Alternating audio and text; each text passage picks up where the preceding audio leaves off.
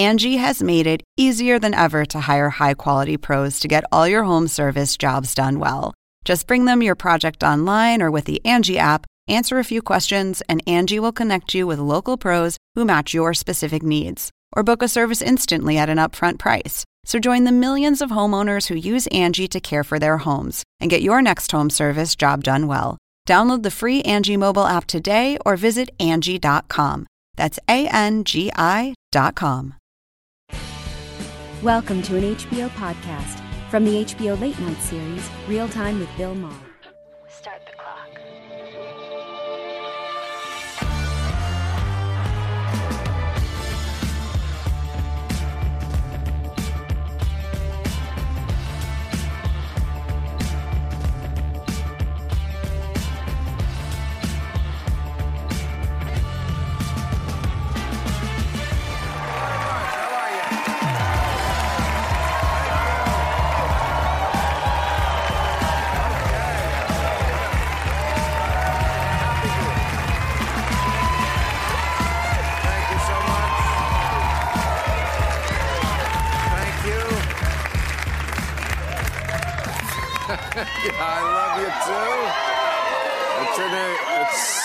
It's an exciting day. Tomorrow, a rare event, Leap Day tomorrow. And the way the stock market is going, there's going to be a lot of leaping. Market lost $6 trillion this week. I know. Pretty soon that adds up to real money. Bloomberg is not even sure anymore he can buy the country. I mean, it's... And, of course, that's because of the coronavirus. Now, look, is this serious? Yes, it is. The CDC is now calling it the COVID-19, and you know a disease is serious when they give it a rap name.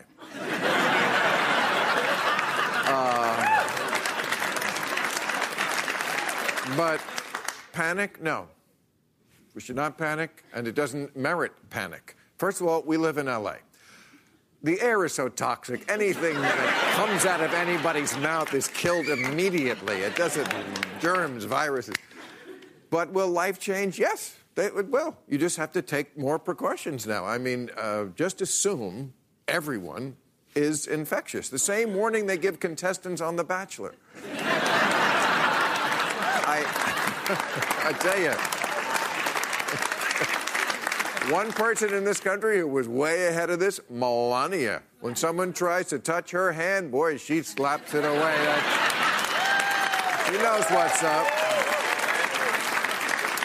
Now, fortunately, her husband, Donald Trump, is in charge. And when I say fortunately, I mean, oh, fuck. This would be a nice time, wouldn't it, to have a president who doesn't talk out of his ass and think with his dick and eat with his hands?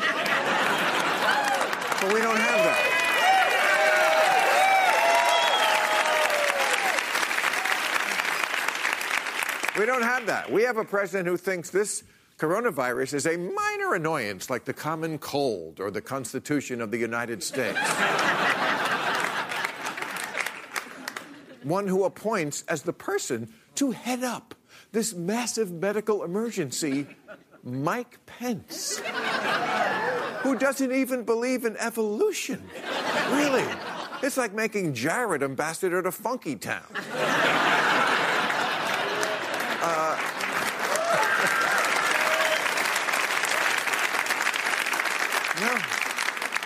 No, we have a president who just keeps telling us crazy lies that contradict everything the CDC is saying.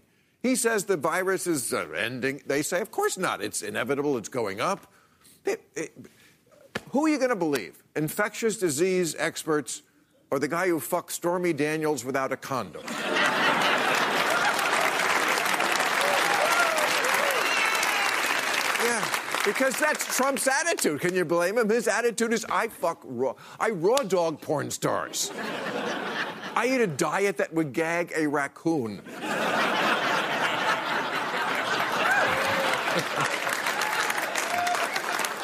I won an election where I got the fewest votes. Fuck you, science. Fuck you, math. That's his attitude. I I commit crimes and my lawyers go to jail. Reality is for losers. He said yesterday, the virus, it's going to disappear. One day, like a miracle, it will just disappear. Really, Mr. President? Because just hoping that it'll be gone? I've tried that with you, and it doesn't work.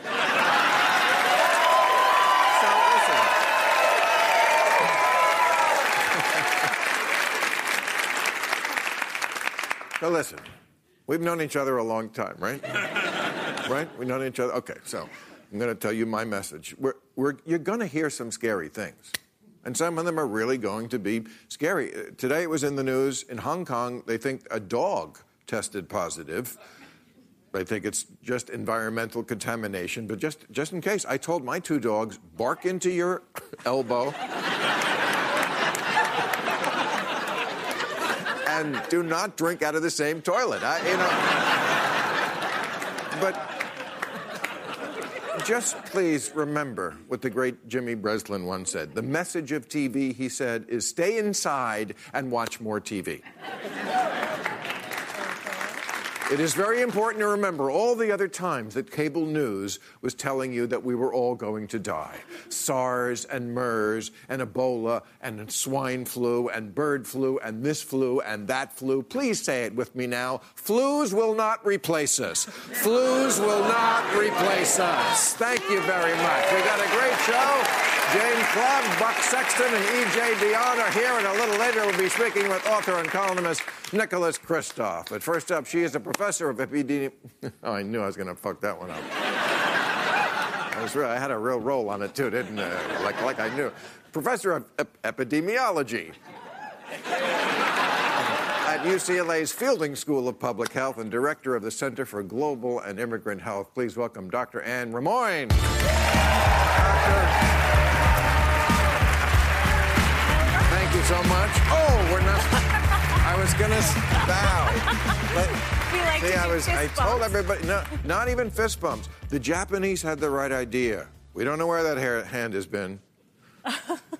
That's. Exactly. No, I don't mean you in particular, but you know, you're okay, right? As far as you know. I'll come for it.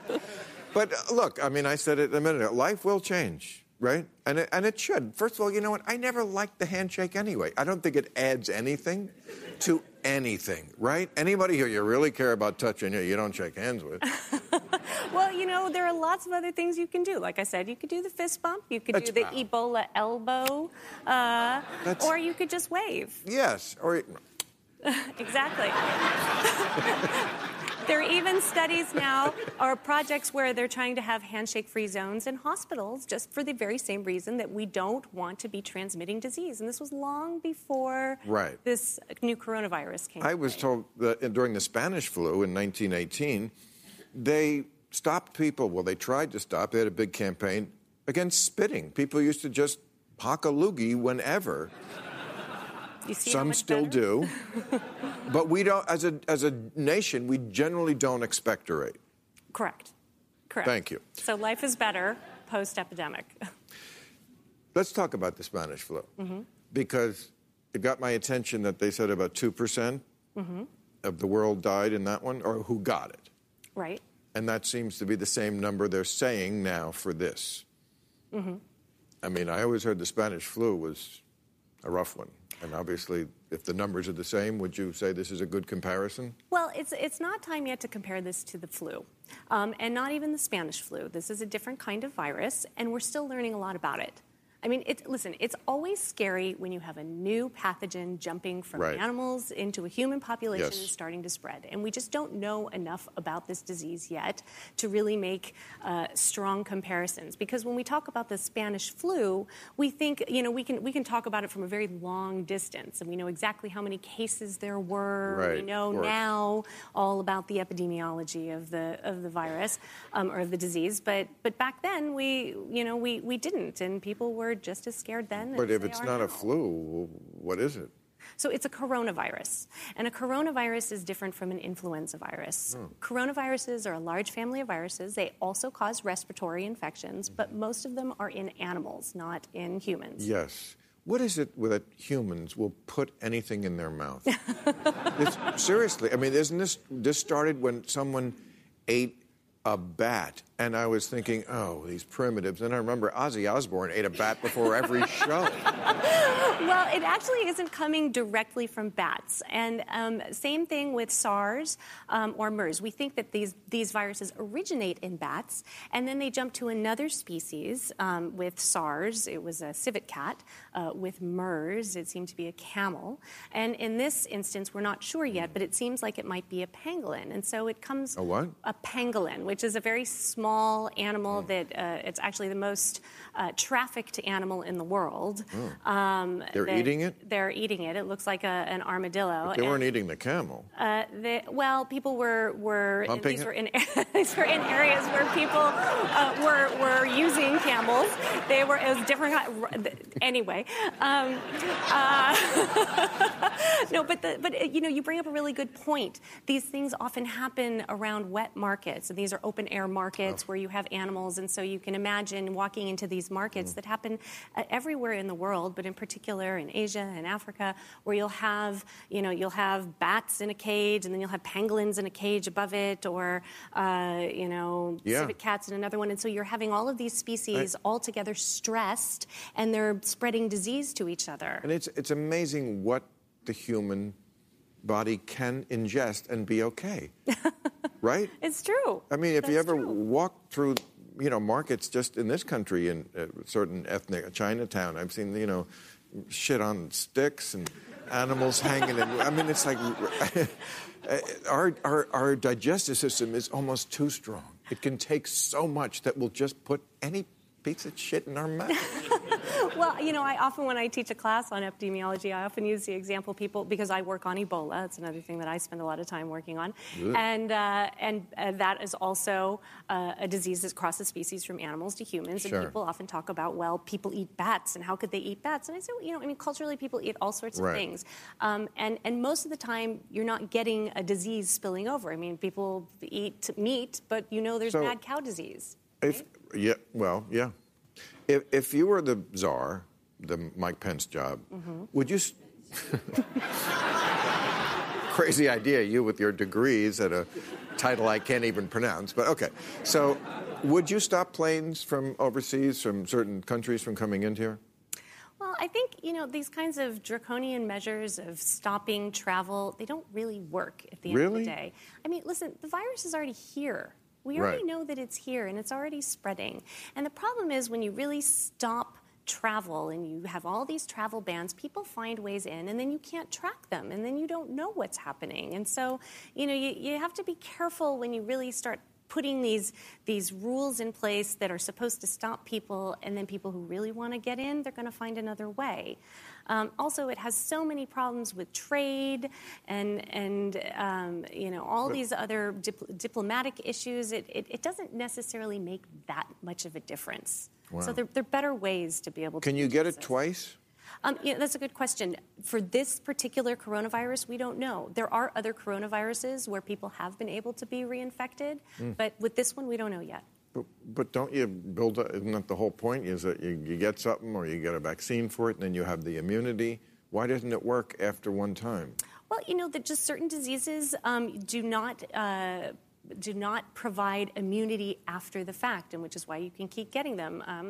Strep throat is another example. You could get that again, right? So now we don't know. It's very possible that you could have immunity at least for a period of time with this coronavirus, but right now, like so many things about this virus... But you're very cheery about it. I like that. No, I mean, it's one reason I wanted to have you on. I learned this word once, catastrophizing, when you make things that are not a catastrophe into a catastrophe, and that isn't helpful, and we don't really... It's not even appropriate right now. Is that correct? Right. No, you have to keep everything into perspective here. Right. And right now... We are learning what's happening. We do not have widespread transmission here in the United States. We're still trying to figure out... Isn't that inevitable? We're probably going to have a fair amount of spread here in the United States, but we don't know how much, and we don't know where, and it's not going to happen overnight either. No, but what does happen if there are two... I mean, we only have a certain number of hospital beds, and we're not going to build one in a week like the Chinese. Right. Not that that was really a hospital. But I don't know if we could even put up a room with beds. We can't build housing for the homeless. So I don't have... Well, you know, you're bringing up... I assume you're cheering that that's a bad thing. No housing for the homeless, great. No, but you're bringing up a really good point. What do we do if all the beds are filled and there's X thousands more people who need a respirator? Right. Well, so first of all, what is going to happen is we're not going to see, like I said, you're not going to have this happen all overnight. Right. And we had other bad flu seasons. You know, we've already had a pandemic here. We had the H1N1 pandemic in 2009. So we have hospitals prepared to a certain degree. We know what they need to do. They know what they need to do. People have been preparing for this. You know, you can set up makeshift hospitals as needed.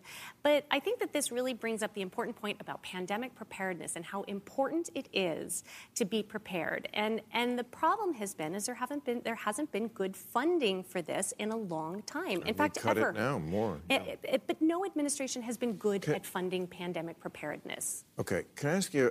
It's a semi-political question, but it is a political show. Bernie Sanders. Mm-hmm. You know, when people campaign for president, it's grueling. They always get sick, as you might imagine. They're in planes all day with that crappy air recirculating, and you're run down. Plus, he's 78. Mm-hmm. He just had a heart attack. Mm-hmm. Show this picture. He's always in crowds touching a lot of people. What's the over-under on him making it to election? I mean, this does not... This honestly seems like a perfect storm for him not... Well, you know, the disease is definitely, people don't have as successful Now you're outcomes. Not so cheery, are you? They don't have as successful outcomes in people that are older or who have comorbidities. If you love Bernie, don't touch him, right? Well, you know, seriously, I would bet you that I would bet you that Bernie is doing what everybody else should be doing right now, which is washing your hands regularly, not touching your face. I don't know if the I go into the crowd and touch a million people can survive this, or like I said, life will change. Well, life will change. Yes, and that's okay. And it is, yeah. Right. Yeah. But ultimately, I would think, my theory, you have to be good about how you take care of yourself. Your best line of defense, is it not your own immune system? Germs, pathogens are ubiquitous. You can't become Howard Hughes, locked in an airtight room, pissing into jars. That's the only other alternative. Right. I mean, people who put hand sanitizer all over their hands all day. I've had more than one very smart doctor tell me that destroys the pH on the skin, makes it more permeable. You have to have a good immune system. Stop eating sugar. Wouldn't that be a great start? Well, you know, there are so many things that you can be doing. And sure, sugar can cause inflammation, like so many other things. Smoking causes inflammation. Isn't it the worst thing for your immune system is sugar? There are so many things that are bad for your immune system. But wouldn't sugar be number one? Sugar is on the list of the top things that you should probably decrease. but you know, smoking is also bad for you. Of course, and people should exercise more and they should eat well in general. And I think that that's really important. And so I agree with you, being healthy and doing everything you can to make sure you are healthy, including maybe eating less sugar, would be a good thing to do. No sugar. But finally, whatever it is, they always end, don't they? They do. They do. Whatever. It will end. It runs its course, and then it ends. Well, I mean, most of these viruses will disappear, although there are some instances where they become endemic. Let's end on that. Let's say they always end. All right. Thank you, Doctor. I am bowing to you. Let's meet our family. Let's pretend it always ends. It's much better to live in reality. Come on. All right. He is the New York Times bestselling author of the new book, Code Red, How Progressives and Moderates Can Unite to Save Our Country. E.J. Dionne, great to see you back here, E.J. All right, she is the chair of the Nebraska Democratic Party and author of Harvest the Vote, How Democrats Can Win Again in Rural America, Jane Kleeb. Jane, how you doing? And he is a former CIA officer and is now the nationally syndicated host of the Buck Sexton Show. Buck Sexton back with us. Buck, how you doing? Okay. So Donald Trump had a rally a few hours ago. He is calling the coronavirus their new hoax. Mm-hmm. So I'm going to look on the bright side of this and say that I think the coronavirus is going to change people's views of Donald Trump, finally. Not for the better. I think there are two simultaneous conversations that are happening from the president's side and really across the country. One of them is, this is one of the very few issues out there, up there with foreign military invasion, right, where everybody goes, this is something we have to deal with. I was at Long Island Railroad, JFK yesterday. People have got the masks on. Everyone's freaked out. Markets are tanking. And nobody wants this to be a pandemic. The administration doesn't want it to be a pandemic. So all of our interests are aligned. That said, there are people who, even at this stage, we haven't had a single fatality on U.S. soil, don't know the extent of the problem. There are people who are trying to score political points and say things like Chuck Schumer said the administration has no plan for this. And that's just not true of any administration. Okay, but he is lying his ass off about it. Do you really not have... Donald Trump has like one go-to, which is deny, which works. You know, if someone accuses you of sexual assault, you can say they're not my type. If somebody says, accuses you of something, I didn't know him, and then they have 1,000 pictures of them together. Wait a second. You would admit he lies his ass off, and that's part of the charm. I get it, because government is for trolling and making liberals cry their liberal tears. But that's not so funny now, is it? Do you really have no buyer's remorse with a guy who is lying, who says we're going to have a vaccine soon, and when there isn't? He's trying to calm... Wait, he said there's going to be a vaccine, but there isn't. Well, there will be a vaccine soon, 12 to 18 months. That's not what he said. Well, I mean...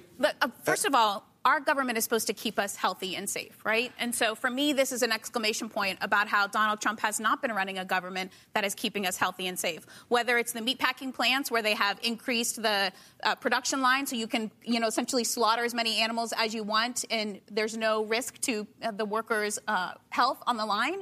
Or it means that the plant workers are now the one inspecting our meat rather than government inspecting the meat. This is all happening under President Trump. And I hope it's the exclamation point. Okay. That was going on before President Trump. But, Not the increase of the... I mean, the reason I think your theory might be right is in a time like this, you want a president who, when he talks to you, you have some confidence that he's telling the truth.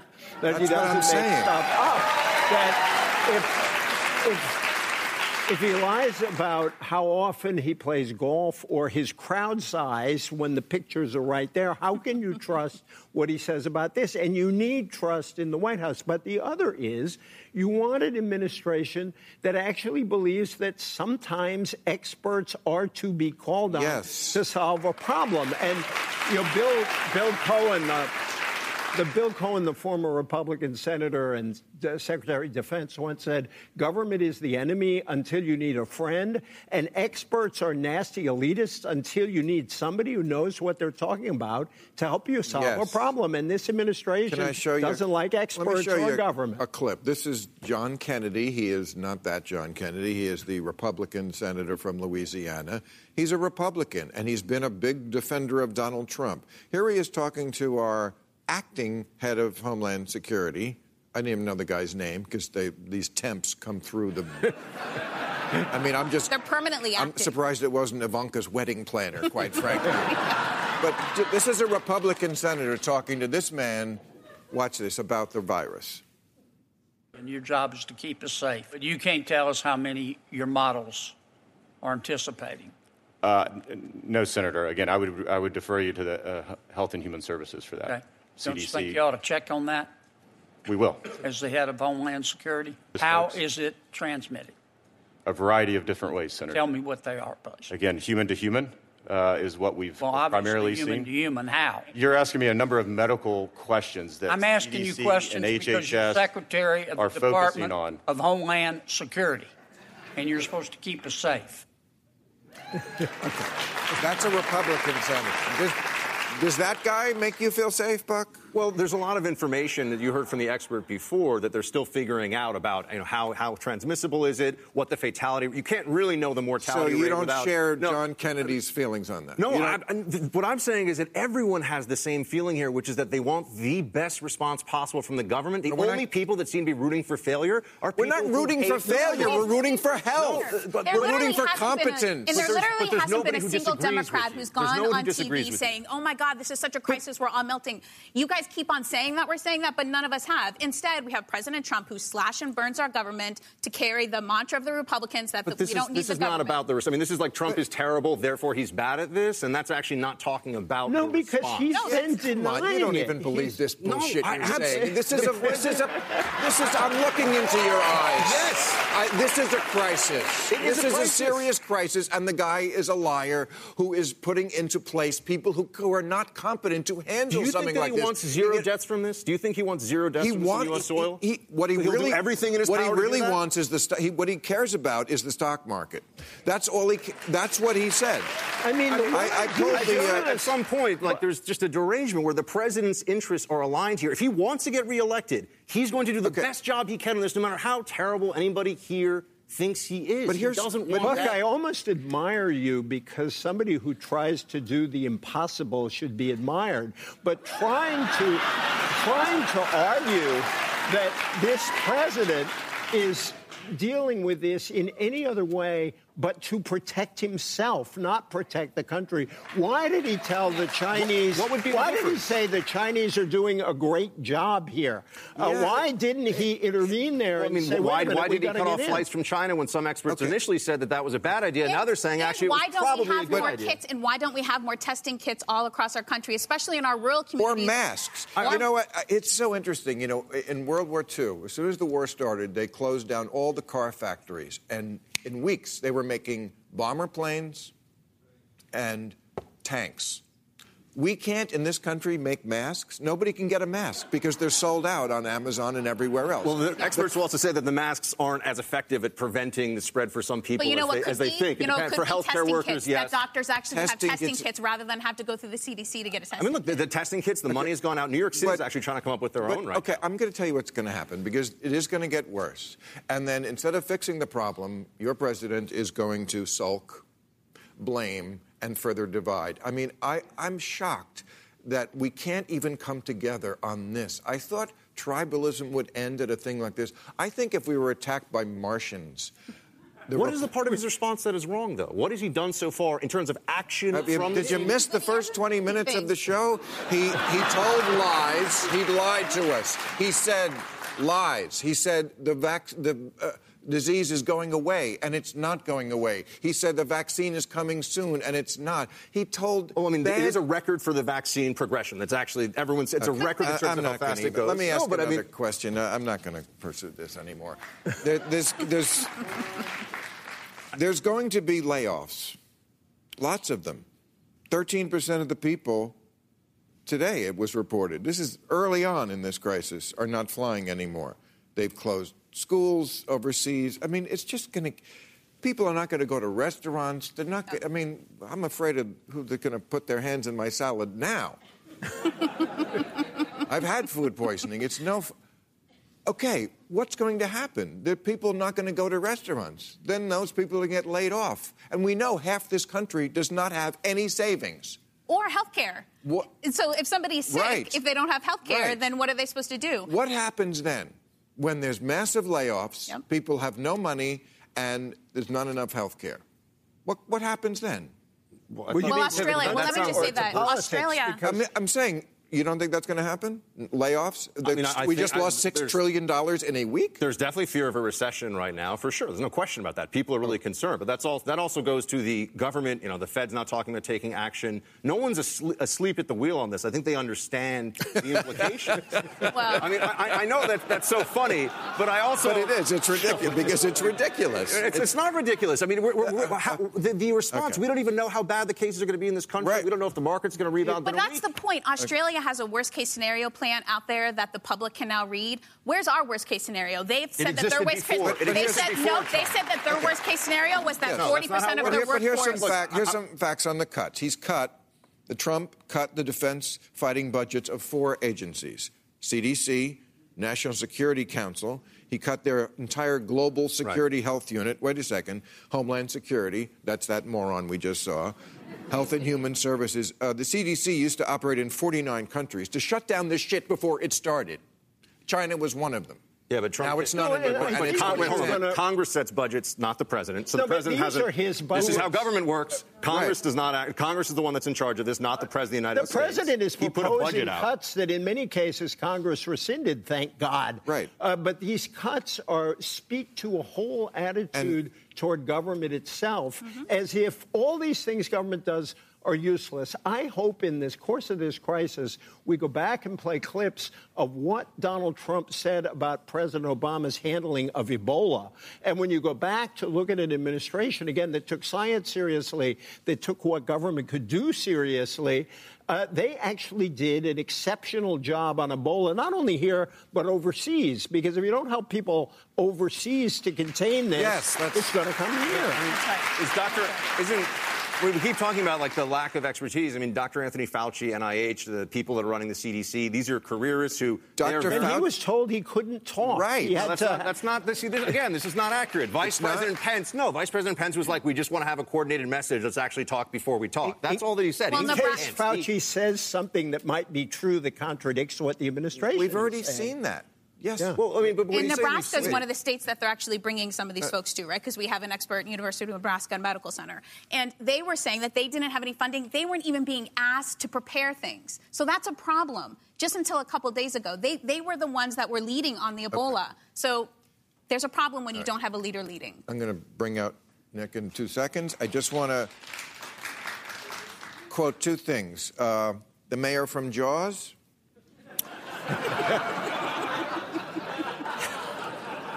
Said, it's a beautiful day. The beaches are open and people are having a wonderful time. Yeah, that's great. Amity is a summer town. We need summer dollars. And Trump said the coronavirus is very much under control. Stock market's starting to look very good to me. Just saying. He's the Pulitzer Prize-winning columnist for the New York Times, who, with his wife Cheryl Wudunn, co-authored the book Tightrope: Americans Reaching for Hope. Nicholas Kristof is over here. Nick.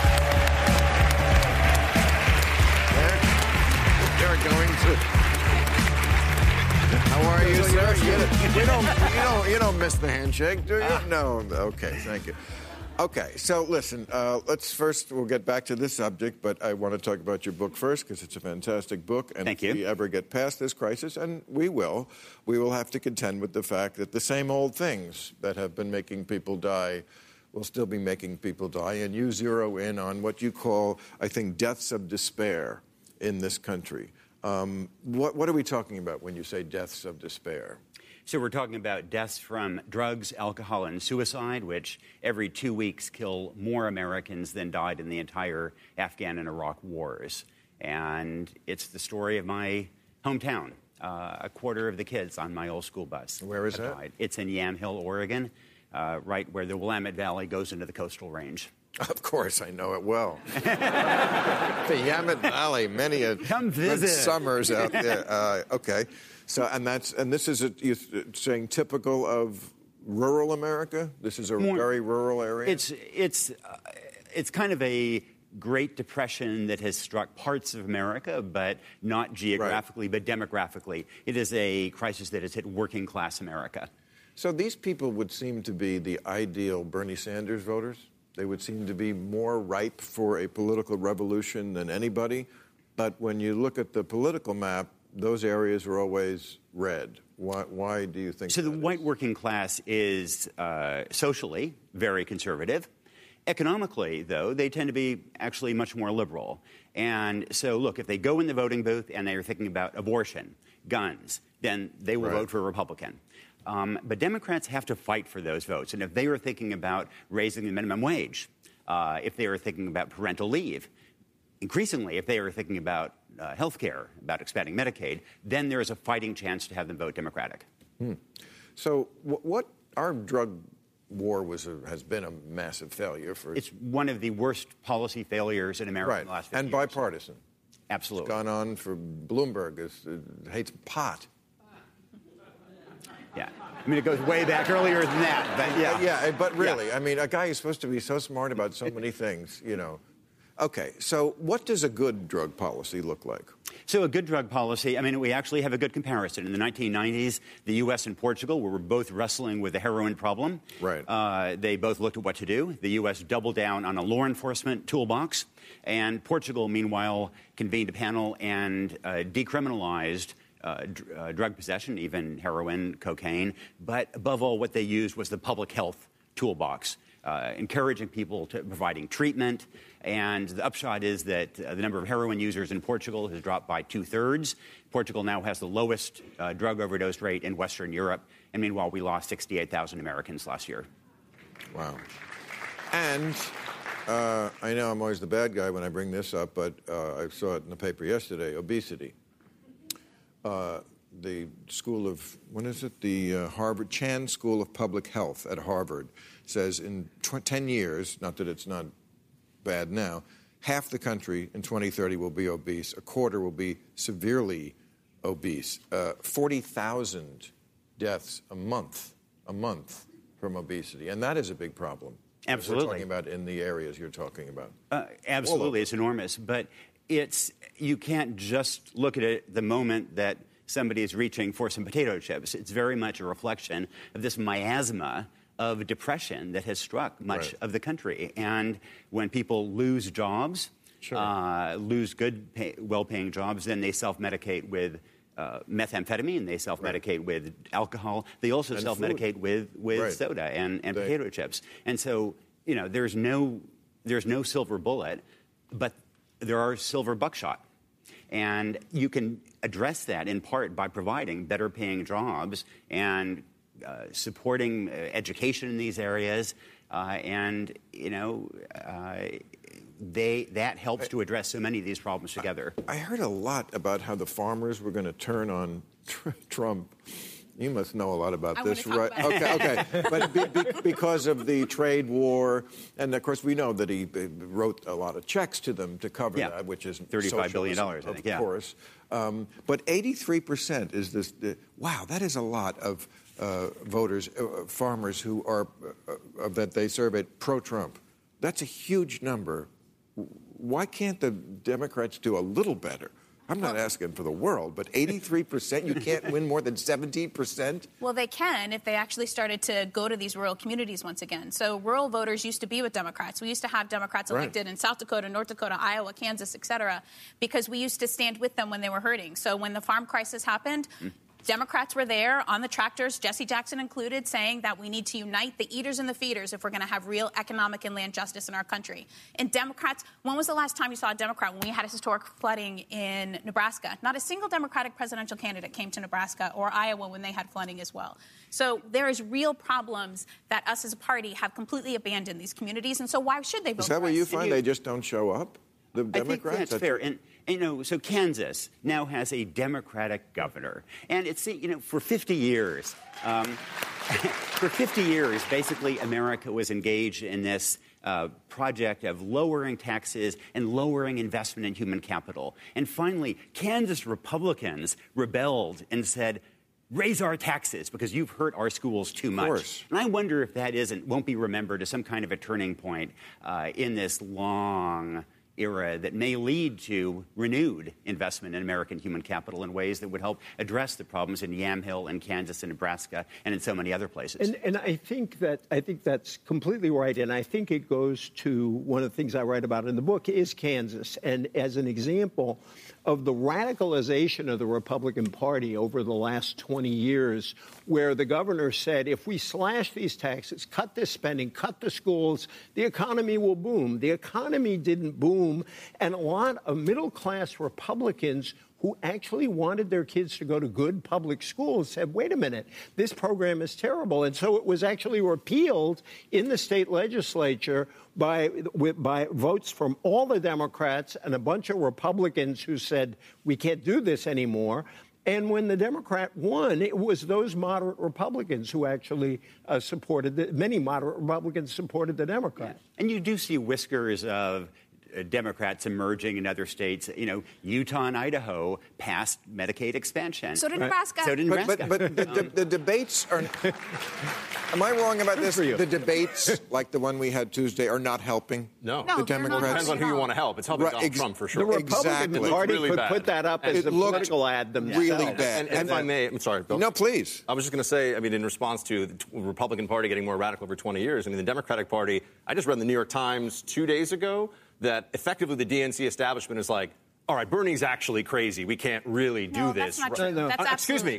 I'm just telling you what was reported in the New York Times. You're right. It's not my opinion. It's interesting. He's a socialist. And it's interesting the hypocrisy here. First it was, hey, you Bernie bros, you got to get on board this time, whoever the nominee is. Now that the nominee is Bernie. That's right. That's right. And now they're like, we got to stop him. Wait, I thought you said whoever the nominee is. Consultant class, and there's all these people that I think are still kind of hoping Hillary. She's got a podcast coming out that she's somehow going to get involved here. First of all, it is true that some parts of the Democratic establishment don't like Bernie Sanders, and that he makes them very uncomfortable. That's true, and I think it's okay that the Democratic Party is uncomfortable right now. We have a transformation that we need to do within our party. We have two wings, right? And you need both wings to fly. You need the progressives and the moderates. I always say you need all shades of blue. And so it is clear that as Democrats, for the past 10 years, we've been talking about this rising American electorate, that it's younger, that it's going to be more diverse, that it's women, that they're going to be more progressive. Guess what? They're here. And guess what? They want Bernie Sanders. So we, as the Democratic Party, have to bring everybody together. Great. I like this idea. Let's get more of this. The first line of my book, bless you for that many shades of blue, is will... progressives and moderates feud while America burns. And if you take the earlier part of the conversation, do they really want to say that these differences between Medicare for All or a public option, when they all want to cover all Americans to get decent health care, are those so important that you're going to have a debate like that and the country sort of turns around and reelects this president who, for all the reasons you said in the first part of the show, presents a real crisis also in America? Yeah. And that's right. I think there's a point related to that, and I bet this will resonate in Nebraska, that right now politics are so polarized that there are an awful lot of Democrats who see every Trump voter in 2016 as a racist and a bigot. And that is not clarifying, and that is not helpful to winning those voters. This is absolutely true, by the way, and it's one of the reasons why there were some Democrat candidates that actually started resonating early on with some Republicans. People on the right have a fondness for Tulsi Gabbard. They like Andrew Yang. They like people that are at least willing to go. I mean, some of the Democrats are such wimps, you can't even get them to go on Fox News. You want to be president of the United States? This is absurd. The latest Axios poll has Bernie losing to Trump, but closer than all the other Democrats, 47-15 nationally. He beats him in Pennsylvania by 4. Look, all these pundits who I hear say things like, well, Bernie will lose 45 states. Shut the fuck up. You don't know what the fuck you're talking about. You never know. We never know. You're the same people who said Trump wouldn't even get the nomination. You don't know. What we don't know is Bernie needs a revolution to show up. He needs people who have never voted before. Yep. Now, they are not showing up in those numbers in the primary, but we don't know. But now, since Trump, I think, is not going to leave anyway... Might as well run Bernie. He's not. And by the way, when the virus gets bad, he's going to declare martial law. Watch that. Oh, my God. That could happen. That could totally happen. Your point about people being dismissive about Bernie, I even tell people on my side, on the right, did we forget 2016? You had this fractured establishment field on the right. You had Marco Rubio, Ted Cruz, and everyone kept saying, can't be Donald Trump.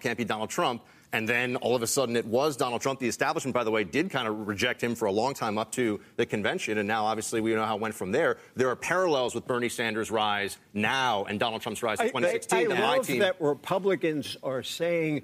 we really want to defend Bernie Sanders against this Democratic establishment. And the day after he's nominated, he is a horrible socialist who will endanger the country. They either believe one thing or the other, but I don't know if you're trying to encourage Democrats. We believe in fair process. Fair process. Fair process. That's right. Well, then why don't you vote for this something called the... I lost it now. The Duty to Report Act. This is require candidates for federal office and their campaigns to report any contacts with foreign governments to the FBI. Seems simple enough. Even 75% of Republicans are for it. Mitch McConnell won't let it come to the floor. Why not? Duty to Report Act. Campaigns have contact with foreign governments, I mean, foreign officials all the time. That happens. There's like conversations that constantly happen. This just says, well, first of all, that would have to be nefarious, debatable. What's the judgment called? It just says you got to report it to the FBI. Why fight that? Well, again, it's because there's all these contacts, and there'll be a discussion about whether or not it's a nefarious campaigns talk to foreigners. This does happen. Or the fact that Trump still doesn't really admit that Russia has meddled in our elections and that they're still meddling in our elections. Was there Russian collusion? Just clarify one thing. Well, first of all, yes. Yes, they talk to foreigners. Plenty of it. So what's wrong with saying they should report that? I don't see what that doesn't answer the problem. Well, let them talk to foreigners, sure, but tell the FBI, especially if that foreigner is offering you help in your election. Well, I mean, Mitch McConnell would also say that just passing this law, I mean, it's all meant to be from Democrats a slap in the face of Trump. It's ridiculous. Of course, anybody who is a patriot would say, hold on a second, if you're trying to get me to do something illegal in an election and you're a foreigner, we will not do this. So why didn't Trump report it? It's like the Mueller report never happened. The Mueller report did happen, but he shit the bed. Mueller did a horrible job. Someday liberals will understand that. He did a horrible job. Weissman did a horrible job, really. Mueller was mostly a figurehead, as we saw from the interview that he did. Okay. This week, ABC News suspended David Wright. You'll like this. Actually, I'm going to surprise you on this one. Why? Because I don't want to get in the way of the story. Okay, I won't tell the story. I remember him on the news. He looked like a very good reporter. Somebody came up to him. It was actually that guy from Project Veritas. Yes, it was. Those people who dress as pimps and, get the receptionist to admit she's a Democrat at Planned Parenthood. Oh, they're so clever. Anyway, so he didn't know who he was talking to, and they got him on tape. And he admitted that the network news is shit, basically. And he said, with Trump, we're interested in three things: the outrage of the day, the investigation, and the palace intrigue. But we don't really cover the guy. We don't hold him to account, and we also don't give him credit for what things he does do. That's a guy off the record when the cameras weren't rolling talking about the media. I don't like... Disgust. I don't like people doing this to people, especially it's happened. I disagree with James. Good for you, Buck. I'm just saying, I don't like... Finally.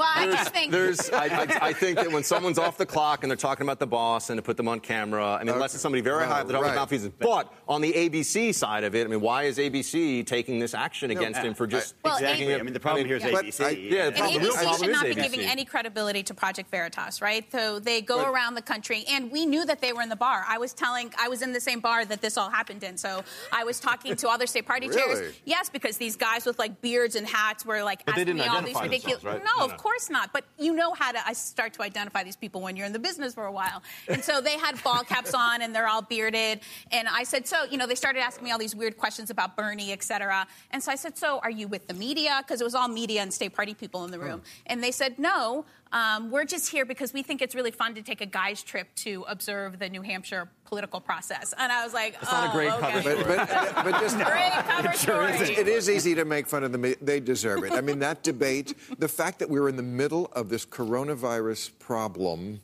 to say the least, plus the stock market. They didn't ask a question about that, but the first one was about a saucy joke that Bloomberg told in 1980. Please. I think everyone pretty much agreed that debate, including... Yes. But the media does not help. Yeah. All right, thank you, panel. It's time for New Rules now. We're still doing New Rules here in the time of the plague. Okay, new rule. If your trial involves long, disgusting descriptions of you showing women your deformed genitalia, don't use a walker with green fuzzy balls.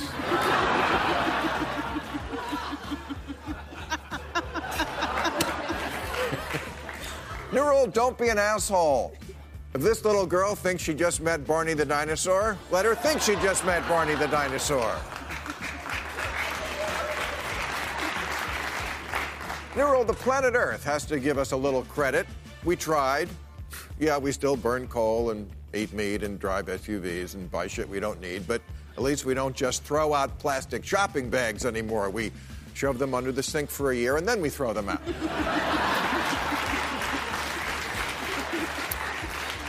New rule, now that I have to honk my horn every time a red light turns green because drivers are looking at their phones, someone must invent a traffic light that has a honk built into it when it turns green. That's a good idea.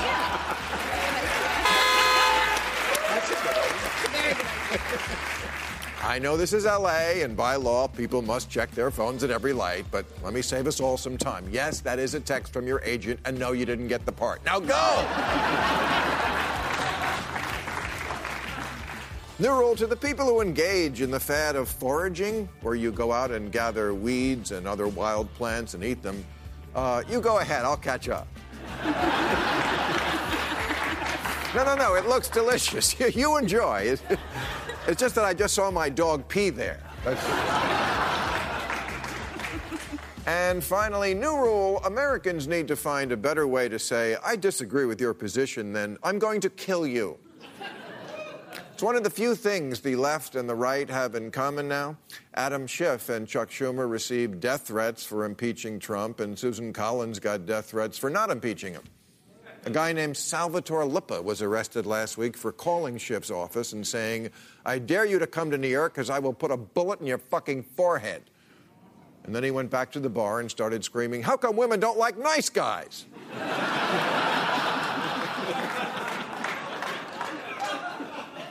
Last week, some Bernie bros got very angry at the Culinary Union in Nevada for preferring their own current health care plan to Bernie's Medicare for All, and as we know, the price for advocating for an alternative health care plan is death. Except these are people on your own team, fellow workers, fellow Democrats with a slightly different idea, who you want to kill. This is what was so frightening to Karamo Brown, one of the stars on Queer Eye, who got death threats after saying he planned to be nice to Republican Sean Spencer on Dancing with the Stars. Mr. Brown said, the minute that my son started getting death threats was the worst moment for me because a lot of it wasn't coming from the other side. It was coming from my own side. His own side. Death threats from liberals to children. Over this?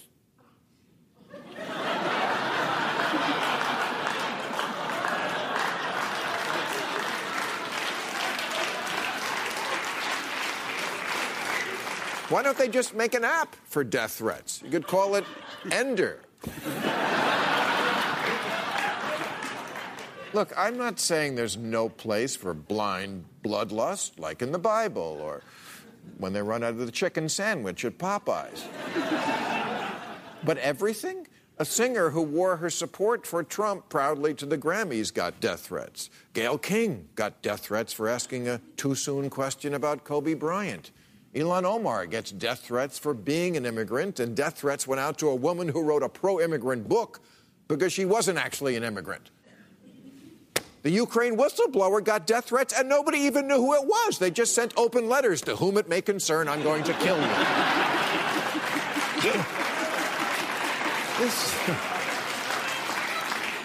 This is what happens when you let cancel culture spin out of control. It's the same attitude. Just taken a little further. We take your livelihood. Let's just go ahead and take your life. Because all the geniuses in this country are so 1,000,000% sure they're right about everything. That it's always just my way or the die way. You know, Trump may want to be a dictator, but he is hardly alone. A lot of people in this country love to say, off with their head. Don't like that thing you purchased? Threaten to burn down the factory. Don't agree with someone who won the Oscar, tell them you're going to find where they live and slit their throat. Don't like the call the ref made at your kid's soccer game? Send them a picture of you brandishing an axe. When did Americans become the fatwa people?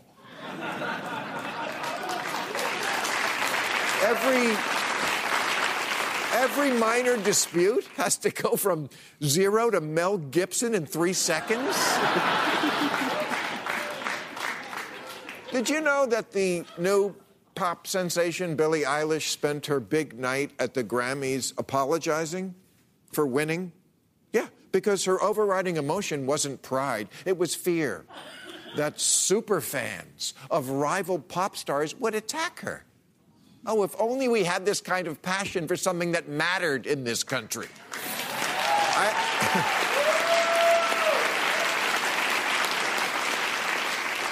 Billie Eilish kept winning all night, and she kept saying things like, no, and please don't let it be me. And all the other artists in this category, I know your fans are going to talk shit about me for years because of this. Imagine being 18, winning 5 Grammys, and all you could think of is, oh, shit, they know where I live. You know things are out of control when even potheads are issuing death threats. Yeah. Reporter Alex Berenson recently cited a link between weed legalization and a rise in violent crime, and pro-cannabis activists wanted his head on a pike. Let me tell you, if you're a stoner and you want to kill someone, you might consider switching from sativa to indica. All right. That's our show. I'll be at the Mirage in Vegas, March 13th and 14th, at the Fox in Atlanta, March 28th, at the Taft in Cincinnati, March 29th. I want to thank E.J. Dionne, Jane Kleeb, Buck Sexton, Nicholas Kristof, and Dr. Anne Rimoin. Stay tuned for Overtime. Catch all new episodes of Real Time with Bill Maher every Friday night at 10, or watch him anytime on HBO On Demand. For more information, log on to HBO.com.